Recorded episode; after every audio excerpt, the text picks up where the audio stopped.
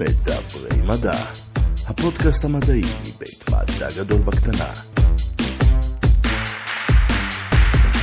שלום וברוכים הבאים למדברים מדע, הפודקאסט המדעי מבית מדע גדול בקטנה, יוחאי מנדבי, איתי כאן, מה העניינים? הכל מעולה, יש לנו פרק ממש ממש מרתק. פרק שכולם מתוק. ישמחו לשמוע. כן, מתוק מאוד. אה, מהפכני, פורץ דרך, אה, וואו, אין לי, אין לי שום מילה, בוא פשוט תציג את האורח. ו... אנחנו מארחים את דוקטור אילן סמיש, מנכ"ל חברת אמאי חלבונים, מפתחת טכנולוגיות מדהימות אה, בתחום המזון, עם אה, ממתיק סופר מעניין. הבטחה אישית שלי, המוח שלכם עף עד סוף הפרק, זה הזמן להתחיל לדבר מדע.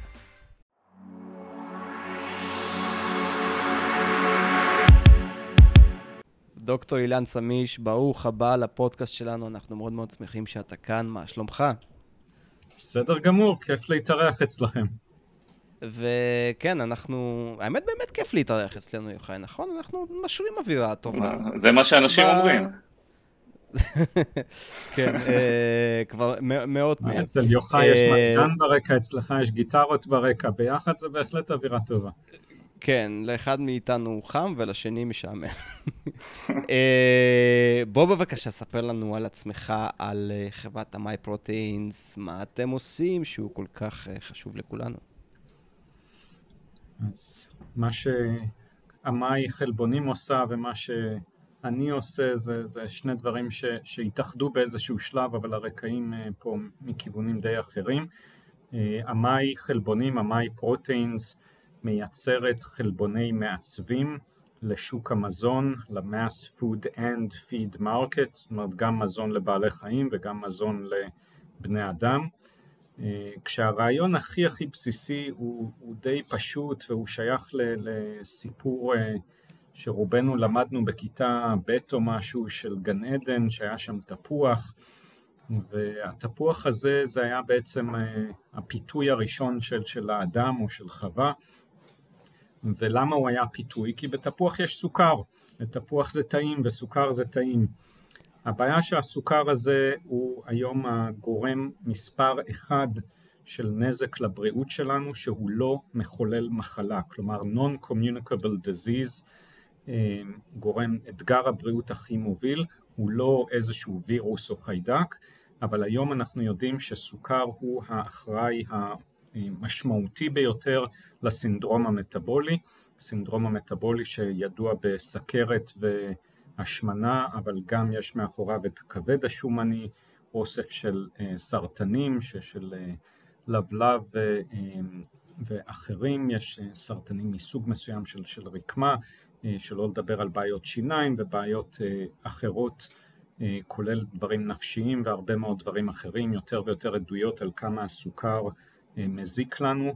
הגוף האנושי מבחינה ביולוגית לא צריך בכלל בכלל סוכר, קצת סוכר זה לא אסון וארגוני הבריאות העולמיים מדברים על זה שעד שש כפיות לאישה ותשע לגבר זה לא אסון נוראי אבל היום הצריכה הממוצעת היא, היא כפולה מזה ובמקומות מסוימים אפילו יותר.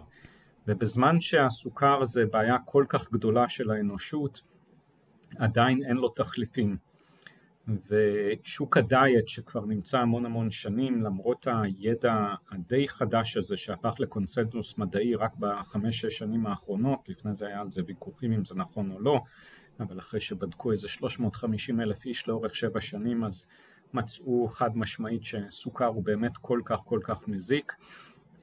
ותחליפי הסוכר למיניהם שמונה קטגוריות שונות של, תחליף, של פתרונות להפחתת סוכר פשוט לא נותנים את הפתרון ועדיין 90% משוק ההמתקה זה סוכר והאח החורג שהוא אפילו לא עוד נותנים יותר את גרוע הפתרון מסוכר. מבחינת החוויה? לא נותנים פתרון אותו, אותו מבחינת- פיתוי מתוק שאנחנו... כן. אז מה, ש, מה שאתה מצפה לקבל מהמתקה זה כמה דברים. קודם כל את הטעם המדהים שיש לסוכר, אה, שזה גם טעם מתוק אבל זה גם טעם נקי מאוד וטעם קצר מאוד. טעם שהוא ללא טעם שאריתי, שזה טעם שנמשך הרבה זמן, וטעם שהוא ללא טעמי לוואי, שזה טעמים שהם אה, שונים כמו במקרה של סטיביה ודברים אחרים שהם משפעלים לא רק את הקולטן המתוק אלא גם קולטנים אחרים. בנוסף אתה רוצה חומר שהוא יחסית בריא, זאת אומרת כל שכן אם אתה הולך לתחליפים והיום ידוע שהממתיקים בעצימות גבוהה בין אם מדובר במלאכותיים ובין אם מדובר בטבעיים, סטיביה ומנק פרוט הם כולם לא בריאים, אה, עדיין סטיביה זה קצת יותר בריא מסוכר אבל גם סטיביה זה לא כזה בריא.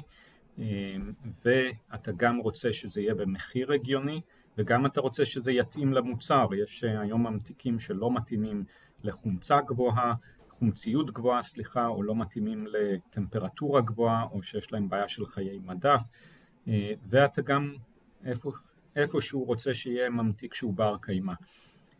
כל הדברים האלה מבחינת הצ'קליסט המלא, אין בעיה להפחית סוכר 20%, 25%, אבל מעל 30% הפחתה, שזה מה שהדרישה המינימלית בשביל לקבל גם תווית של מופחת סוכר. אה, אין היום משהו בשוק שבאמת יודע לתת את זה. אנחנו באים עם חלבון מעצבים, החלבון הכי מתוק בעולם, שהוא גם הכי יציב מבין החלבונים המתוקים, ויודעים לתת עד 70% הפחתה של סוכר, בלי שאתה תרגיש שזה לא הטעם המלא של סוכר. כלומר, אנחנו לא מתחרים בשוק הדיאט, שהוא שוק קטן, אנחנו גם יודעים לעשות מוצרי דיאט, בעיקר על ידי ערבוב של החלבון שלנו עם חלבונים אחרים, אנחנו אה, מתחרים בשוק הסוכר הגדול, ומעבר לזה, זאת אומרת המוצר הראשון שלנו שקוראים לו סווילין הולך לצאת לשוק במחצית הראשונה של שנה הבאה בארצות הברית, בישראל אנחנו תלויים במתי משרד הבריאות יאשר אותו, אבל מעבר לזה לעמאי יש פלטפורמה שכוללת שלושה מרכיבים, פלטפורמה של יצירה של חלבונים מעוצבים ויש לנו ב pipeline חלבונים לשוק הבשר, לשוק החלב ולשוק החלבונים הצמחיים. אז אה, אני אומר, דיברת בעצם אה, על איך הקולטנים שלנו אה, עובדים, בעצם שיש להם רגישות לסוכר, אולי אתה יכול לפרט על זה יותר, בהקשר של, אוקיי, מה אנחנו מצפים מסוכר רגיל, איך שהוא עובד עם המנגנונים שלנו, ובעצם איך הטכנולוגיה שלכם עושה אינטראקציה עם אותם קולטנים. אז אחד הדברים המעניינים זה שיש לנו בגוף רק קולטן אחד, סוג אחד של קולטן למתוק. יש לנו 25 קולטנים שונים לטעם מר, ומבחינה אבולוציונית אפשר להסביר את זה בצורה די פשוטה, שיש הרבה חומרים רעילים שהם מאוד מרים, ולכן מאוד מאוד חשוב שאנחנו נצליח לזהות טעם מר. אבל מתוק זה פחות חשוב ומתוק זה גם משהו שהוא די מאוחר מבחינה אבולוציונית יש גם חיות שיש להן מוטציה משמעותית בקולטן המתוק והם בכלל לא חשים את הטעם המתוק כמו לדוגמה חתולים חתולים תיתן להם משהו עם סוכר בלי סוכר הם לא מרגישים את ההבדל כי יש להם מוטציה בקולטן המתוק. עכשיו הקולטן המתוק הזה יש לו כמה אתרים שאליהם יכולים להיקשר ממתיקים וכל אתר פועל קצת אחרת אה, אבל יש רק קולטן אחד ואחד הדברים המעניינים זה שהקולטן הזה לא נמצא רק בחלל הפה אלא הוא גם נמצא לאורך מערכת העיכול שלנו עם תפקידים שברורים כרגע רק באופן חלקי ואנחנו משפעלים את הקולטן המתוק בדיוק כמו כל ממתיק אחר. לצורך העניין אנחנו מתוקים נקודה. ואנחנו מאוד מאוד מתוקים אנחנו עם סף מתיקות של פי 16 אלף יותר מאשר סוכר, כלומר עם כמות שהיא פי 16 אלף יותר נמוכה מהכמות המינימלית של סוכר שאנחנו יכולים לחוש, כבר אצלנו מרגישים טעם, אבל ככל שעולים עם המתיקות אז רמת הפוטנטיות, כמה, פי כמה אנחנו יותר מתוקים מסוכר הולכת ויורדת, כשאנחנו בערך פי 3,000, פי 4,000 יותר מתוקים מסוכר, כלומר קילו של החלבון שלנו מחליף 3-4 טון של סוכר ולכן אנחנו גם יכולים וואו. להיות יותר זולים אה, מסוכר. רק שבניגוד לכל שאר הממתיקים, נחזור לסיפור של הקולטן, בניגוד לכל שאר הממתיקים אה, שאחרי שאנחנו משפעלים את הקולטן המתוק הם נכנסים לגוף שלנו ואז נשארים בתור ממתיקים ואז הם בעיקר בעיקר פוגעים במיקרוביום, אותה, אותו קילו של חיידקים שיש לנו במערכת העיכול, הם גם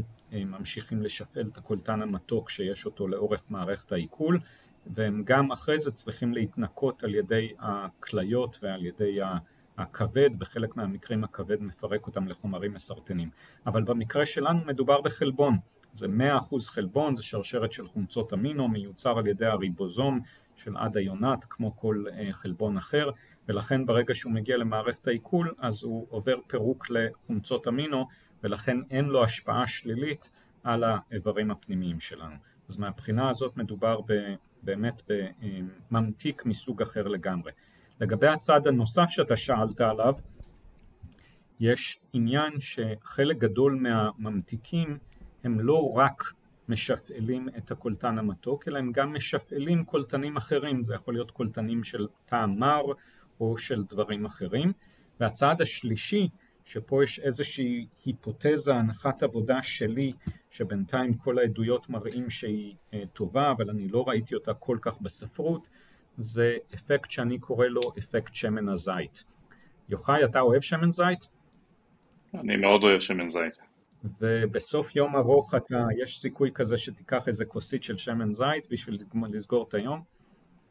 אין שום סיכוי. למה? כרגע אמרת אוהב את זה, אתה לא בסוף היום רוצה לאכול, לשתות משהו שאתה אוהב, למה? זו שאלה קשה, ואנחנו כאילו, ברור לנו שרובנו כן. אוהבים שמן זית, ומצד שני, ברור לנו שבסוף היום... הכל שאלה של מינון. אה, אני לא בטוח, כי, כי אתה בסלט יכול אה, בכיף לשתות איזה כף או שתיים של שמן זית, ובסוף היום אפילו כפית אחת אתה לא, לא רוצה לאכול בלי הסלט. נכון. וכשאני התחלתי את העבודה אמרו לי ש, שיש עניין עם החל, חלק מהחלבונים המתוקים שנמצאים בטבע, שהם פשוט משפעלים את הקולטן הרבה מאוד זמן, ואני יודע, אני כתבתי פרק בספר ה... העיקרי על ביואינפורמטיקה מבנית, על סימולציה של חלבונים, אני יודע שהזמן שבו הטעם נשאר בפה הוא הרבה מעבר לזמן השפעול ההגיוני של חלבונים.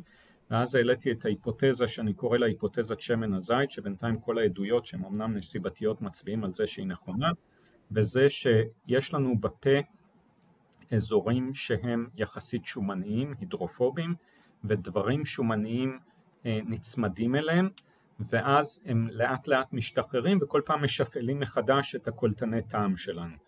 לכן באמה יש לנו פאנל תואמים מקצועי אה, ובין טעימה לטעימה אנחנו גם אוכלים קרקר ללא מלח וקרקר כזה די חסר טעם ולא לא הכי טעים, גם אוכלים מלפפון וגם שותים מים בעיקר בשביל לנקות את הפה בין טעימה לטעימה ובניגוד לממתיקים אחרים אנחנו אה, מנסים שהטעם יהיה הכי קצר שאפשר ושבעקבות זה לא ירגישו בהבדל בין הממתיק שלנו לבין, אה, לבין סוכר. אני חייב לשאול שאלה. גם פגעת לי בול כי במקרה הכנתי סלט לפני כמה ימים ונשאר לי, לי קצת שמן זית בכפית ולקחתי שלוק וממש חשבתי בדיוק על מה שאמרת, למה זה מרגיש כל כך מוזר. הטעם שם, אבל משהו בו אה, לא מרגיש נוח ולא מרגיש נכון. אותה מולק, אותו חומר קסום, אותו סוכר, מהו שכל כך קשה אה, לייצר את אותו גירוי ל, אה, לקולטנים? בוא, בוא נחשוב מה זה, מה זה סוכר, מה זה מתוק ברמה המולקולרית. אני, אני הקריירה שלי, לא, לא דיברנו על הקריירה שלי, אבל הקריירה שלי זה, זה בא מעולם החלבונים ובעולם מאוד מאוד רב תחומי. אבל סוכר זה משהו, מבחינת הטעם המתוק זה משהו די פשוט. אם ניקח קבוצה של OH, הידרוקסיל, ונשים ארבע קבוצות של OH על ארבעה פחמנים, נקבל מולקולה שקוראים לה אריתריטול. שזה ממתיק בעצימות נמוכה, שני שליש מהמתיקות של סוכר. אם ניקח שישה הידרוקסילים ונשים אותם על שישה פחמנים נקבל חד סוכר. יש כל מיני סוגים של חד סוכר, יש גלוקוז ויש פרוקטוז ואפשר לחבר את הגלוקוז והפרוקטוז לדו סוכר ולקבל סוכרוז שזה הסוכר הרגיל. אבל בבסיס בסיס סוכר וכל חומרי המתקה זה חומרים די פשוטים יש דרך אגב 200 חלבונים שהם מתוקים, גם החלבון שיש לנו בדמעות הוא מתוק, אמנם שם יש הרבה מלח אז מרגישים את המלוח ולא את המתוק, אבל חלבון מתוק זה לא משהו כזה נדיר. אה, ולכן לשפעל את הקולטן המתוק זה משהו שיש אוסף שלם של אה, חומרים שיודעים לעשות את זה. ברמה של חלבונים בשביל להיות סופר מתוק אתה גם צריך שיהיה משיכה קצת יותר ארוכת טווח ואתה רוצה שיהיה איזה מטען מסוים ועוד כמה פרמטרים בשביל לשפעל את הקולטן המתוק, אבל זה לא כזה מסובך לשפעל את הקולטן המתוק, היותר מסובך זה לא לשפעל דברים אחרים ולקבל טעם מאוד מאוד נקי. במקרה של אה, גלוקוז, פרוקטוז, סוכרוז, אז יש לנו שפעול מאוד מאוד אה, קצר טווח, בניגוד להרבה מאוד אה, משפעלים אחרים, מולקולות קטנות שמשפעלים, חלבונים, אנזימים, פה מדובר במשהו שמאוד מאוד טעון, מאוד לא טעון אלא פולרי זה יותר נכון להגיד, בניגוד לחלק גדול מה, מהמולקולות הקטנות ש, שמשנות לנו את הפעילות של חלבונים שהן יחסית אה, קצת יותר שומניות, אמפיפטיות, שזה חלק שומני וחלק לא שומני או ממש שומניות. במקרה הזה מדובר על אינטראקציות שהן דרך הידרוקסיל, והידרוקסיל הרי ה-OH זה לא כל כך שונה ממה שיש לנו ב-H2O, ב-H2O יש לנו הרי חמצן ושני מימנים, OH זה חמצן ומימן אחד, ולכן יש תחרות בין המים לבין ה... אה, לבין ההידרוקסיל ולכן מדובר בקשר שהוא יחסית קצר טווח. אחד הדברים המעניינים מבחינתי שהם די תעלומה זה שאנחנו עדיין אין לנו מבנה גבישי, מבנה קריסטלוגרפי של הקולטן המתוק, יש לנו רק מבנה של איזשהו קולטן אחר שהוא ברמת זהות של 50% לרצף של הקולטן המתוק ולכן למרות שיש די הרבה עבודות וסימולציות ומוטציות וכל מיני דברים כאלה אף אחד לא יודע בוודאות מוחלטת על מנגנון השפעול של הקולטן המתוק, יש שם גם איזשהו מנגנון של מתחמים, domains, בעברית זה מתחם, זה יחידת קיפול עצמאית, אה, זוג מתחמים שהם חוץ תאיים שלהם נצמד הקולטנים והם משפעלים את אה, דרך אה, מה שנקרא signal transduction, דרך העברה דרך הממברנה, את מה שקורה בתוך התא ומעביר את הסיגנל המתוק. אז יש פה מצד אחד מולקולה די פשוטה, מצד שני קולטן שאנחנו עדיין לא יודעים עד הסוף איך הוא עובד, אה, אבל אנחנו כן יודעים שיש, שיש במעבה הג'ונגל חלבונים מאוד מאוד מתוקים שיודעים להיות בין פי 700 לפי 3,000 יותר מתוקים מסוכר. ואלה חלבונים שאנחנו צורכים גם לפעמים ביומיום. לא. אה, אז יש כאמור 200 חלבונים שהם מתוקים, רוב הגדול הם קצת מתוקים, יש שישה חלבונים שהם מאוד מתוקים וכל החלבונים האלה הם לאורך קו המשווה ממלזיה וסין ועד מערב אפריקה בואו נשאל את עצמנו מבחינה אבולוציונית דרוויניסטית למה הטבע צריך חלבונים שהם כל כך מתוקים ופה אנחנו צריכים לחזור לתפוח של גן עדן כי במעבה הג'ונגל, מה זה המילה מעבה הג'ונגל? הרי למה, למה אומרים מעבה? למה עבה? כי יש שם צל, צל כבד. בג'ונגל יש לנו הרבה מים, הרבה אוכל, המלחמה העיקרית בג'ונגל אם אתה צמח היא על אור השמש. אתה מפחד שיעפילו עליך ושצמרות העצים יסגרו עליך ולכן במעבה הג'ונגל זה מקום די חשוך. עשבים ומטפסים קטנים שם פשוט מפחדים שהצל הכבד יהפוך לחושך מצרים ואז יהיה להם בעיה. ולכן הם צריכים לפתות. בדיוק כמו שהתפוח עם הסוכר פיתה בגן עדן, הם צריכים לפתות, ומה לעשות, לכולם יש תפוחים, אז צריך משהו יותר טוב מתפוחים. אז יש אוסף של פירות שהם כמעט כולם אדומים, הם עורכים אה, אודם, בשביל שיראו אותם מצמרות העצים וחיות ירצו לרדת מצמרות העצים הבטוחות למטה ולאכול משהו מאוד מאוד טעים. ויש בהם משהו שהוא פשוט יותר טעים מסוכר שזה חלבון מתוק.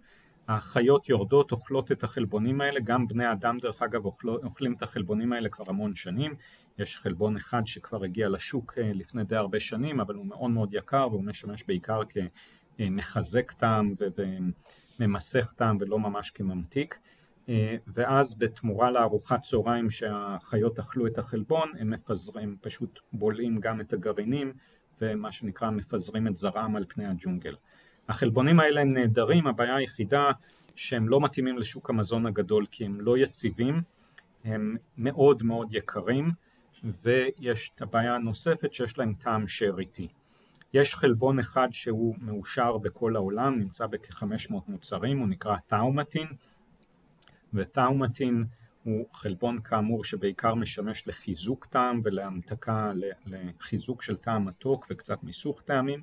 יש היום לקטים שנכנסים לג'ונגל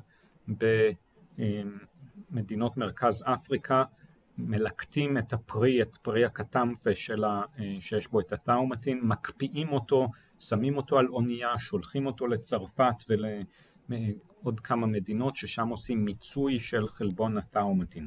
זה מאוד מאוד יקר ולא מתאים. לעומת זה יש חלבון אחר בשם מונלין שהוא חלבון מאוד מתוק עם טעם נהדר, הבעיה היחידה שב-45 מעלות הוא מתבשל, הוא עובר דנטורציה, כמו ביצה שמתבשלת, עדיין כל החומצות אמינו שם, אבל כבר אין לו את המבנה הפונקציונלי שהוא מאבד את הטעם המתוק.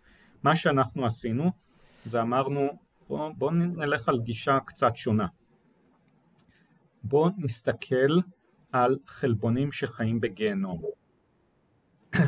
בואו נסתכל על חלבונים שחיים בגיהנום, בגלל שמבחינת חלבון, שוק המזון הגדול זה סביבה מהגיהנום. אין שם כבר את ה-pH היחסית ניטרלי או הקצת נמוך, יש שם סביבה מאוד מאוד חומצית. קולה זה אחד המשקאות הכי חומציים שיש, אבל רוב המשקאות הם מאוד חומציים. אנחנו רוצים חיי מדף מאוד ארוכים, אנחנו רוצים ריכוז לפעמים גבוה, אנחנו רוצים לחבר אותו עם חומרים שהם חומרי, חומרי שימור ואחרים שמפריעים לחלבונים, אז חלבון שחי ככה בגן עדן במעבה הג'ונגל לא מתאים לתנאים האלה. אז מה שאנחנו עשינו אמרנו בוא נלמד מחיים בגיהנום, כי אם יש חיים בגיהנום ויש יש שם חלבונים, אז חלבונים שחיים שם יותר מתאימים לשוק המזון הגדול. ובהחלט יש חיים בגיהנום, יש חיים בים המלח, קוראים לה חיים שם אה, משפחה של, של אורגניזמים שהם הלופיליים, יש חיים במעיינות מבעבעים, בילוסטון, יש שם כזאת את הגייזר שיש בו כמה צבעים בגלל הציאנובקטריה עם, ה, עם הפיגמנטים השונים, שם יש חיים שהם טרמופילים, יש חיים בעומק הים, יש חיים באנטארקטיקה, פסיכרופילים, יש חיים בביצות מאוד חומציות, אסידופילים, ואם אנחנו נבין... שמע, שמעתי איך... שבפתח תקווה גילו גם, אז, אז באמת בכל מקום. בהחלט בכל מקום. אה, ואם אנחנו נדע את כל החיים האלה שהם בגדול חיים על הקצה ולכן קוראים ליצורים האלה אקסטרמופילים ויש בהם חלבונים ונדע לעצב על המחשב חלבון שהוא אקסטרמופילי החלבון הזה יתאים הרבה יותר לשוק המזון הגדול. החלבון שאנחנו עיצבנו שבהתחלה קראנו לו DM, Designer Monellin, זה רצף חדש לגמרי של חומצות אמינו, הוא גם לא באותו גודל כמו המונלין, הוא חלבון אחר, אבל יש בו חלקים שבהחלט הם דומים במבנה שלהם לחלבון המונלין המתוק. החלבון שלנו הוא 50 מעלות יותר מתוק מהחלבון שיש בג'ונגלים. אה, הוא גם חלבון עם טעם יותר... 50 מעלות? סליחה, אה, לא. כן, 50 מעלות. כלומר, היציבות שלו, מה שנקרא melting temperature, יש איזשהו מדד, יש יציבות קצרת טווח, יש יציבות אה, ארוכת טווח, יש 아, מדד... כלומר, הכוונה היא באמת לחום, זאת אומרת, כן, החום לחום, שעד אליו הוא יציב. כן, היציבות לחום עם איזשהו מדד שבודק מתי החלבון מאבד את המבנה התלת-ממדי שלו, היציבות לחום שלו לעומת החלבון שיש בג'ונגלים היא 50 מעלות יותר גבוה, בעקבות זה אנחנו יודעים להשתמש בו בשוק המזון הגדול, אנחנו עושים מסטיקים, אנחנו בתהליך יש איזה עשר דקות באיזה 120 מעלות, ובדברים אחרים אנחנו מפסטרים בטמפרטורות די גבוהות והחלבון שלנו יציב, הוא עדיין לא בשלב שהוא מספיק יציב לכל האפליקציות של תנור ושל מה שנקרא אקסטרוזיה חמה, איך שעושים קורנפלקס ודברים כאלה, אבל הוא בהחלט מתאים לשני שליש משוק ההמתקה, ועם החלבון הזה אנחנו יודעים... ומה מבחינת המחיר? איך אתם אה, מצליחים אה, להיות מספיק זולים? אז אנחנו יודעים להיות יותר זולים מסוכר. ואנחנו יודעים לעשות את זה בעזרת שתי שיטות. שיטה ראשונה זה שהחלבון שלנו הרבה הרבה יותר מתוק מסוכר. אנחנו פי שלושת אלפים עד פי ארבעת אלפים תלוי באפליקציה יותר מתוקים מסוכר, כלומר קילו חלבון שלנו מחליף שלושה ארבעה טון של סוכר, המחיר הממוצע של סוכר, מחיר שיש בו תנודתיות גדולה, אבל הוא בערך עומד על כ-400 דולר, כלומר שלושה טון זה 1,200 דולר, כלומר אם אנחנו עושים קילו של חלבון בפחות מ-1,200 דולר ואנחנו יודעים לעשות את זה פחות בלא מעט, זאת אומרת שיהיה גם שולי רווח נעים אז אנחנו יודעים אה, להרוויח על זה. השיטה השנייה זה איך אנחנו עושים את זה בצורה שהיא גם ידידותית לסביבה וגם זולה ופה אנחנו נכנסים אז הפלטפורמה שלנו שאנחנו קוראים לה פרו-קיוב, פרו גם בשביל בעד, גם בשביל פרוטאין, קיוב בשלישית, יש בה שלושה חלקים. החלק הראשון זה ה-AI-CPD. CPD, Computational Protein Design, אני פתחתי את המאי אחרי שהוצאתי את הספר שהוא היום הספר המוביל בתחום של Computational Protein Design, שם אנחנו מעצבים את חלבוני המעצבים שלנו כשהחלבון המתוק זה המוצר הראשון שלנו. החלק השני זה החלק של תסיסה מדייקת, Precision Fermentation. תסיסה זה אחד התהליכים הכי ידועים בטכנולוגיית מזון, יין, בירה, קימצ'י, יוגורט, זה הכל מוצרים שמייצרים אותם במצסות. דרך אגב בעכו בימי הביניים היו אבירים, היה אסור להם לשתות מים כי מים עשה להם דיזנטריה כי הם רק שתו יין, פשוט הם היו משאב יקר ויין היה יותר סטרילי ממים. ומה שאנחנו עושים בתסיסה מדייקת, ב-precision fermentation, אנחנו מוסיפים מעבר לנושא של תסיסה שלב של קציר, אנחנו קוצרים מתוך המצסה את החלבון שלנו, החלבון שלנו מופרש על ידי התאים לנוזל שבו הם גדלים וכל מה שלנו נשאר זה לסנן את החלבון החוצה על ידי איזה שהם פילטרים כלומר, אתם לא מחכים שהציצה תסתיים לגמרי, אתם אה, תופסים אותו בנקודה ספציפית ומעבירים אותו שלב. נכון, אחרי שהתסיסה מסתיימת והחלבונים גדלו, אנחנו מפרידים את החלבון מהתאים שמייצרים אותו, פטריות, שמרים, בדיוק כמו שעושים בירה שהיא בירה אה, מפולטרת, הבירה הרגילה, בניגוד לבירה unfiltered שיש בה עדיין את השמרים, רוב האנשים שותים בירה שהיא filtered, אנחנו עושים אותו הדבר, זה שלב ראשון, שלב שני, לוקחים את אותו נוזל, כמו הבירה שבמקרה ששם רק זה תסיסה שאין בה חמצן ולכן יש בה אלכוהול, בתסיסה שלנו אנחנו שמים אוויר בשביל שלא יהיה אלכוהול, אה, ואנחנו פשוט מסננים מתוך זה את החלבון, אחרי זה יש את השלב האחרון שנקרא spray drying, אנחנו יוצרים תרסיס מאוד מאוד עדין של הנוזל, אנחנו מעבירים אותו למשך כמה שניות ב-180 מעלות ובסופו של יום אנחנו מקבלים אבקה לבנה והביזנס שלנו זה לעשות אבקה לבנה שעושה לאנשים טוב.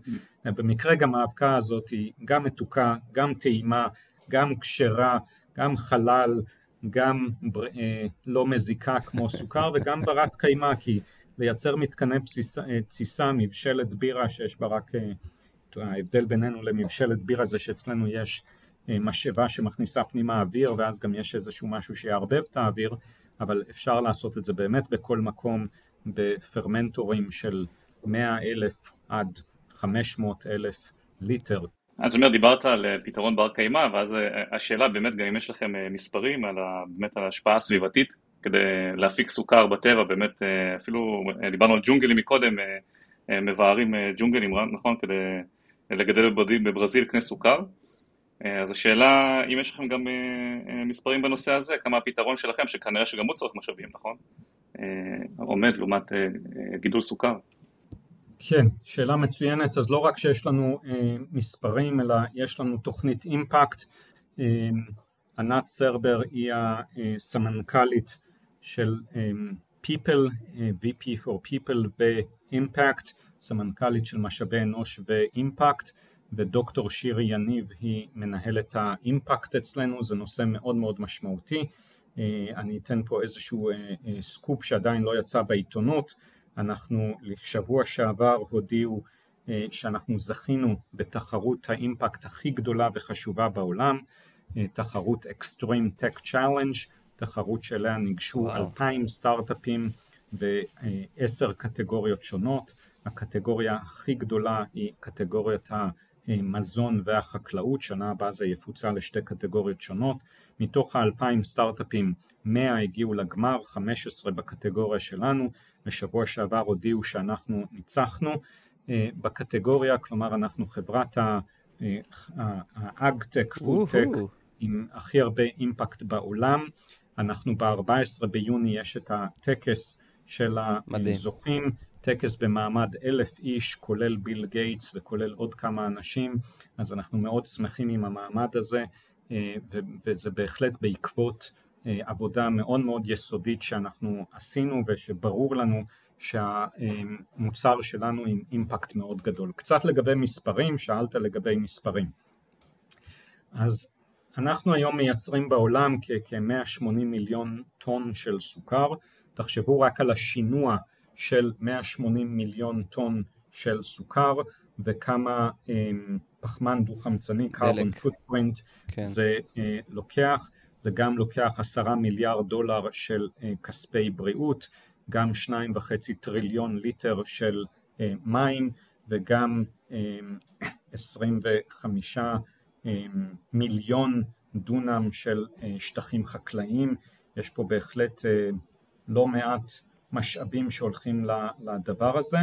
אה, מהכיוון השני יש פה עוד דרך להסתכל על זה וזה להסתכל על, על יצור ספציפי של, של סוכר אז אנחנו יודעים ש, שלדוגמה, אני אתן פה כמה דוגמאות שהן ספציפיות, קילו אחד של, של סווילין של הממתיק שלנו שמחליף ארבעה טון של סוכר יכול לחסוך 1.38 מיליון ליטר של מים, 660 מטר רבועים של אדמה, חמישה קילו של חנקן וקילו וחצי של זרחן ושלושה קילו של, של תחמוצת אשלגן שזה רק החומרי דישון שאנחנו מכניסים לקרקע עבור, עבור סוכר, אפשר גם להתייחס לזה מכיוון אחר ובשנה בשנה כשאנחנו מדברים על הייצור שאנחנו הולכים לחסוך ב-2026, אנחנו יוצאים לשוק שנה הבאה אבל עד 2026 אז כמות הסוכר שאנחנו הולכים לחסוך הולכת אה, להיות שווה לכמות שיכולה לבנות 200 מגדלי אייפל אה, ואני מדבר על מגדלי אייפל כי חזרתי שבוע שעבר עם הצוות אימפקט שלנו מ... רגע, מישהו ייקח את כל הסוכר שאתם תחסכו ויבנה את המגדלים האלה? זה כבר אני משאיר לך לעשות. יחסכו 2.7 טריליון ליטר של, של מים ו-30 אלף הקטר זה שטח וגם שטח חקלאי.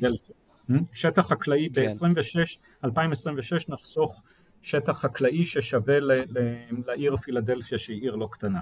כך שאנחנו בהחלט, כן. אה, אחד הדברים עם סוכר זה שלא רק שהוא גורם הכי מזיק בעולם מבחינת non-communicable ה-health challenge מבחינת אה, גורם שהוא לא פתוגני אה, לבריאות שלנו, אלא גם סוכר מזהם מאוד מאוד משמעותי של אוויר ים ויבשה, צורך כמות עצומה של מים, אחד הגידולים שצורכים הכי הרבה מים, בהרבה מקומות הקנה סוכר אחרי שמשתמשים בו שורפים אותו, אה, יש הרבה חומרי דישון, חומרי הדברה, הוא פוגע באוכלוסיות היותר מוחלשות, יש עניין של, של לבאר יערות בשביל לגדל סוכר.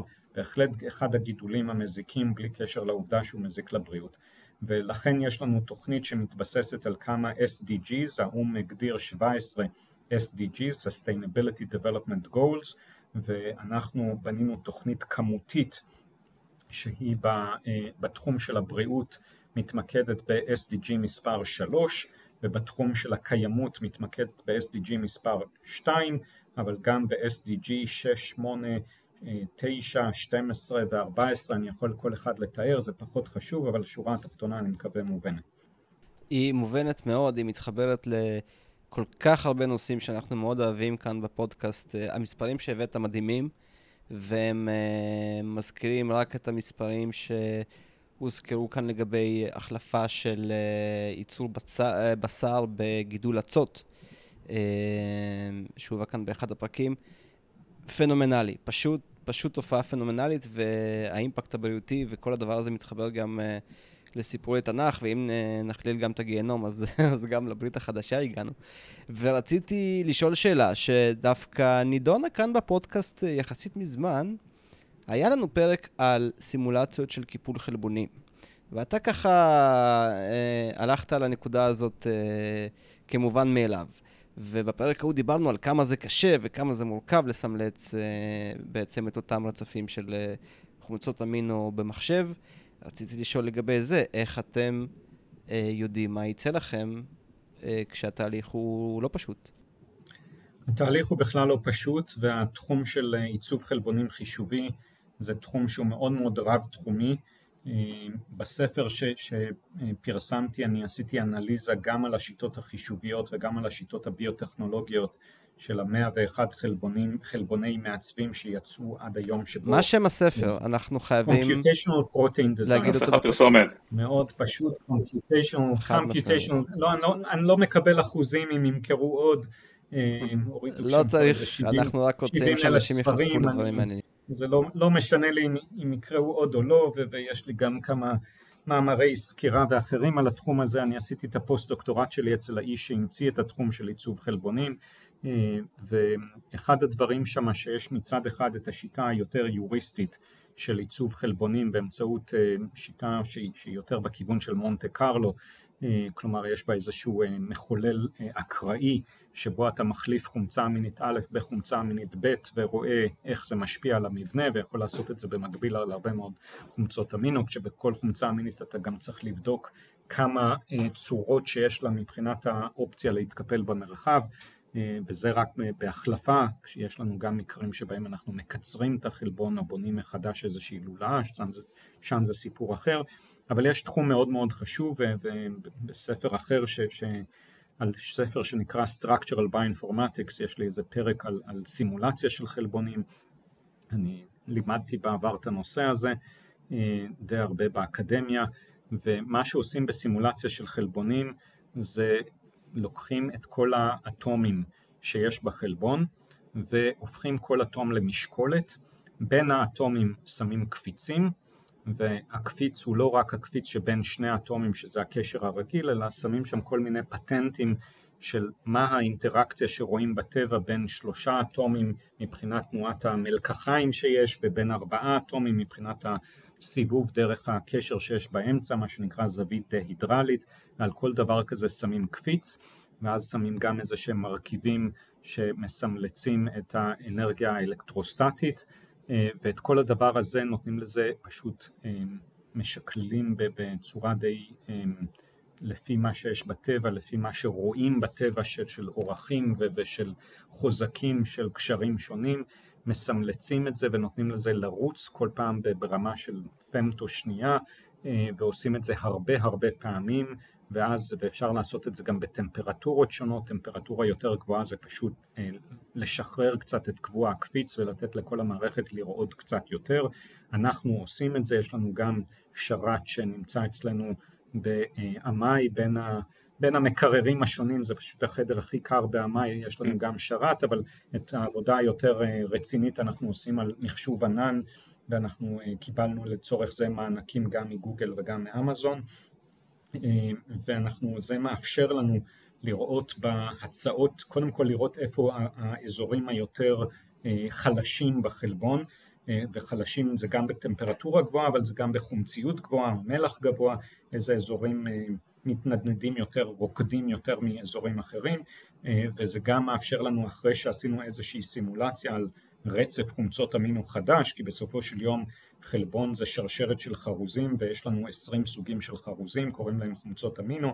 אז אם אנחנו עושים שרשרת חדשה חלבון חדש לגמרי אז אנחנו יכולים לסמלץ אותו בעזרת דינמיקה מולקולרית ולראות זה נחשב חלבון גדול לסימולציה או שזה... לא, החלבון שלנו זה שאלה במקום כי ככל שהחלבון יותר גדול זה יותר מסובך לעשות ובעיקר דרך אגב רוב האנרגיה או הזמן חישוב לצורך העניין הולך על הסימולציה של המים ולא החלבון, צריך הרבה מים מסביב. החלבון שלנו יחסית חלבון קטן, החלבון שלנו מסובך בגלל עניינים אחרים, מדובר בחלבון שיש בו בעיקר גדילי בטא ולא סלילי אלפא שהם פחות יציבים בתור מבנה שניוני, זה סיפור מסוג אחר, והחלבון שלנו, החלבון שקיים בטבע שעליו אנחנו מתבססים חלקית, זה חלבון שמורכב משתי תתי יחידות כשכל תת יחידה בעצמה היא מאוד מאוד לא יציבה, היא מה שנקרא intrinsically disordered, ורק כשהם ביחד אז הם מקבלים איזשהו סדר, אבל מדובר בחלבון מאוד מאוד דינמי ומאוד לא יציב ולכן הוא מאתגר במידה מסוימת, ומהצד השני יש לנו חלון מאוד מאוד מוגדר כי אם החלבון הזה יהיה אבן, אם נחזק אותו עד כדי כך שהוא בכלל יהיה אבן, אז הוא פשוט יהיה לא מתוק. כי תוך כדי תהליך הקישור שלו לחלבון, הוא צריך קצת לשנות את, ה, את המבנה המרחבי שלו, מה שנקרא שינוי קונפורמציה, להבדיל משינוי קונפיגורציה, שינוי קונפורמציה אומר שלא נשבר אף קשר קובלנטי, אלא יש רק איזשהו אה, ריקוד קטן שלו וקצת שינוי בלי לשבור שום קשר, ולכן יש לנו איזשהו חלון שבו אנחנו יכולים לשחק מבחינת להעלות את היציבות שלו. מאוד מעניין. ואיך כל הדבר הזה עובד כשאתם לא לגמרי מבינים את מבנה הקולטן, או שמה שמעניין זה בעצם רק השכבה של החלבון שאליה אה, הסוכר או התחליף מגיבים? אז אכן אנחנו לא מבינים עד הסוף את מבנה הקולטן ואנחנו בהחלט נשמח שיהיה מבנה גבישי למרות שמבנה גבישי לא נותן את כל הפתרונות גם אז לא מבינים עד הסוף כי מבנה גבישי זה בעצם מבנה שבדרך כלל עושים אותו בטמפרטורה מאוד מאוד נמוכה זה כמו לקחת סוס מרוץ ולהקפיא אותו ולצלם אותו לקבל פסל שלו ואז לשאול איך הוא רץ אז גם מבנה גבישי לא יפתור את כל הבעיות, אבל בהחלט זה קפיצת מדרגה מאוד מאוד גדולה מבחינת הבנה של המבנה שלו, וזה לא סתם שאחד התחומים שקיבלו הכי הרבה פרסי נובל זה קריסטלוגרפיה, כי מבנה גבישי נותן הרבה מאוד אינפורמציה. אז יש לנו מודל של הקולטן, אבל מעבר לזה יש גם הרבה עבודות שעשו כל מיני מוטציות ודברים אחרים שיודעים איזה אזורים יותר חשובים ופחות חשובים בחלבון, אבל מעבר לזה גם בלי קולטן אם אתה מסתכל על חלבון ואומר פה יש נקודת תורפה שהיא מאוד מאוד לא יציבה, בוא נראה אם נחזק אותה, אם נשנה אותה, יש איזה לולאה שאנחנו חתכנו ובנינו אותה מחדש, לולאה שהיא בין מבנים שניוניים, בין גדילי בטא במקרה הזה, אז אנחנו יודעים רק להסתכל על חלבון ולהגיד אם נעשה את זה ואת זה ואת זה ונשנה את הרצף שלו, אז נקבל חלבון יותר יציב וזה מה שעשינו. כשאנחנו הסתכלנו על החלבון, אז בשלב הראשון רצינו להסתכל על החלבון שיש בהם הכי הרבה יכולת לשינוי בלי לפגוע בפונקציה. זה מדד שנקרא robustness, robustness אומר כמה אנחנו יכולים לשנות אזור מסוים מבחינת שינויים בחומצה אמינית א' לב', חלק יגידו מוטציות, אנחנו לא אוהבים את המילה הזאת, אנחנו קוראים לה החלפות, אה, ובעבודה של אה, בריין מתיוס בשנות החמישים הוא הראה בליזוזים שהוא עשה איזה אלפיים אה, מוטציות ו-1600 מהם לא הזיזו לחלבון, הוא נשאר אותו הדבר. כלומר, בהחלט בהרבה מקרים, אם אתה מחליף חומצה מינית קטנה בחומצה מינית קטנה אחרת, שומנית בשומנית, או, אה, אז זה לא ישנה שום דבר. אז אה, בהרבה מובנים חלבון הוא כמו, בוא נחשוב על נקר, נקר סורי זה ציפור שיש לה, שיש לה מקור מאוד מאוד חזק והגוף מחזיק את זה. אז המקור הזה עבר הרבה תהליכים אבולוציוניים בשביל להיות מאוד מאוד חזק. והמקור הזה, כמו בחלבון באתר פעיל או באתר קישור, זה משהו שהאבולוציה כבר עשתה לו איזשהו איפטום ויש לו מבנה אופטימלי לתפקיד שלו. לעומת זה כל שאר הגוף זה משהו שאפשר לעשות בכל מיני צורות. ולכן המקומות הראשונים שבהם שיחקנו והצבנו מחדש זה מקומות שהם פחות אתר הקישור לקולטן המתוק ויותר אזורים אחרים שאנחנו יכולים להעלות בהם את היציבות בלי לפגוע בטעם או לחילופין להוריד אזורים שהם יחסית שומניים שהם על פני השטח של החלבון וככה להוריד את כמות הזמן שיש ספיחה לא ספציפית לחלל הפה, מה שאמרנו אפקט שמן הזית, כי בריכוזים מאוד מאוד גבוהים של החלבון שלנו אז מתחילים לקבל קצת טעם שאריתי, זה לא כמו טעם שאריתי של שמן זית או של סטיביה לצורך העניין, אלא הרבה פחות, אבל עדיין אחד מהדברים בפונקציית המטרה שלנו זה גם להעלות את היציבות הקצרת טווח, גם הארוכת טווח, גם היציבות לחומצה ולמלח וגם אה, להוריד את אותם אזורים שומניים ככל האפשר בשביל שיהיה טעם יותר נקי ופחות טעם שאריתי. דיברת בעצם שמחליפים חומצות אמינו ובעצם יש פה הרבה הנדסה אה, של החלבון אה, שבעצם אה, מחליפים משהו שאומנם מזיק, זה סוכר מאוד מזיק, אבל אנשים תופסים אותו בתור משהו טבעי. איך אתם מתמודדים עם נושא, הייתי אומר, זה בטיחותי, של משהו חדש שהכנסתם, שלא קיים בטבע כמו שאתם מוכרים אותו, נכון? אז איך אתם מתמודדים עם זה? אני אוסיף על השאלה, כי רציתי לשאול משהו דומה.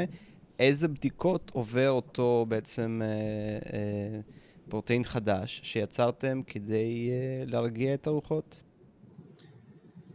אז אנחנו צריכים לזכור שמה שיש לנו זה חלבון, זה 100% חלבון. זה לא מולקולה קטנה, אלא זה 100% חלבון. כשאנחנו מתייחסים לרשויות רגולטוריות, משרד הבריאות או ה-FDA, ה-Food and Drug Administration, או EFSA, European Food Safety Authority, או SFA, Singaporean Food Agency, ואני יכול להמשיך עם שמות של, אה, של גורמים רגולטוריים שעם כולם אנחנו מדברים ובקשרים הדוקים. יש הבדל מאוד מאוד גדול בין מולקולות קטנות שנכנסות לגוף, הן יכולות לעשות כל מיני נזקים, לבין חלבונים. בואו נשאל את עצמנו איזה, קודם כל, מה הסכנות האפשריות של חלבון. בסופו של יום אנחנו חלבון, שרשרת של חומצות אמינו, מיוצרים על ידי הריבוזום, קיפול של חלבון, בחלבון שלנו בניגוד להרבה חלבונים אחרים אין שום דבר חוץ מחומצות אמינו, אין סוכרים, אין גליקוזילציות או דברים אחרים, זה רק שרשרת של חומצות אמינו.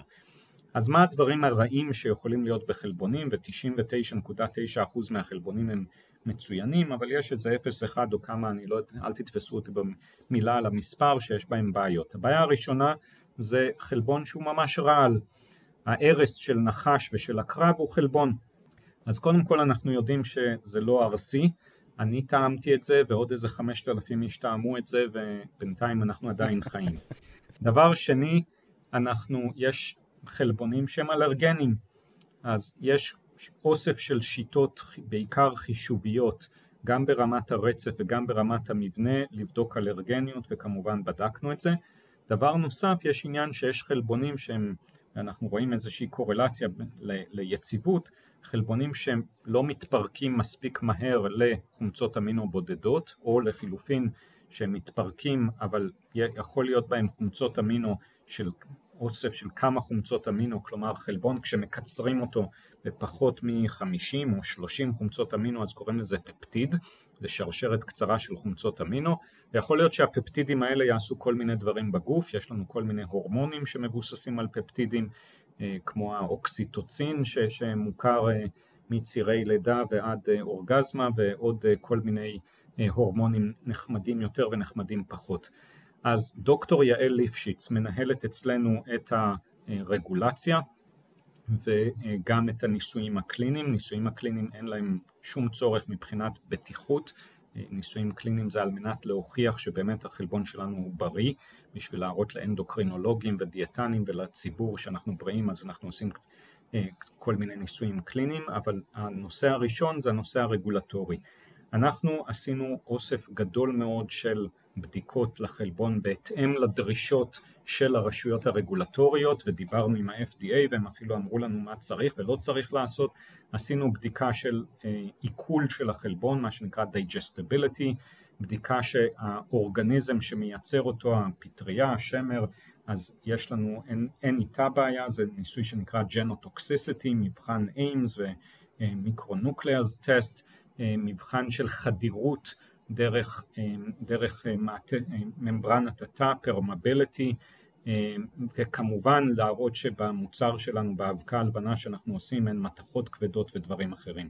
יותר מזה, אנחנו כרגע משתפים פעולה ויש לנו הסכמים בתשלום או מענקים משותפים עם אוסף של חברות קטנות כמו פפסיקו, דנונה, אושן ספריי, מארס ריגלי וחברות אחרות שאסור לנו לחשוף את שמם. עוד נשמע עליהם, כן, קטנות כן. מאוד. אה, והחברות האלה כשאנחנו הגענו לעבוד איתם אז הדבר, האתגר הכי הכי גדול בעבודה איתם היה קודם כל זה שלא הסכמנו לתת דוגמיות חינם אלא רק בתשלום אבל דבר שני העובדה שבשבילהם לבחון אבקה לבנה שאין עליה חותמת כשרות של ה-FDA או של רשות רגולטורית אחרת זה, זה דבר שלא נשמע כמותו אבל הם כל כך כל כך צריכים תחליפי סוכר שהמחלקות של הטוקסיקולוגיה ושל הבטיחות אצלהם העבירו אותנו שבעה מדורי גיהנום ואני אומר את זה לחיוב לא לשלילה ובדקו אותנו לעומק וחלק מהדברים הרבה יותר לעומק ממה שה-FDA רוצה ואז הם הסכימו לטעום את זה.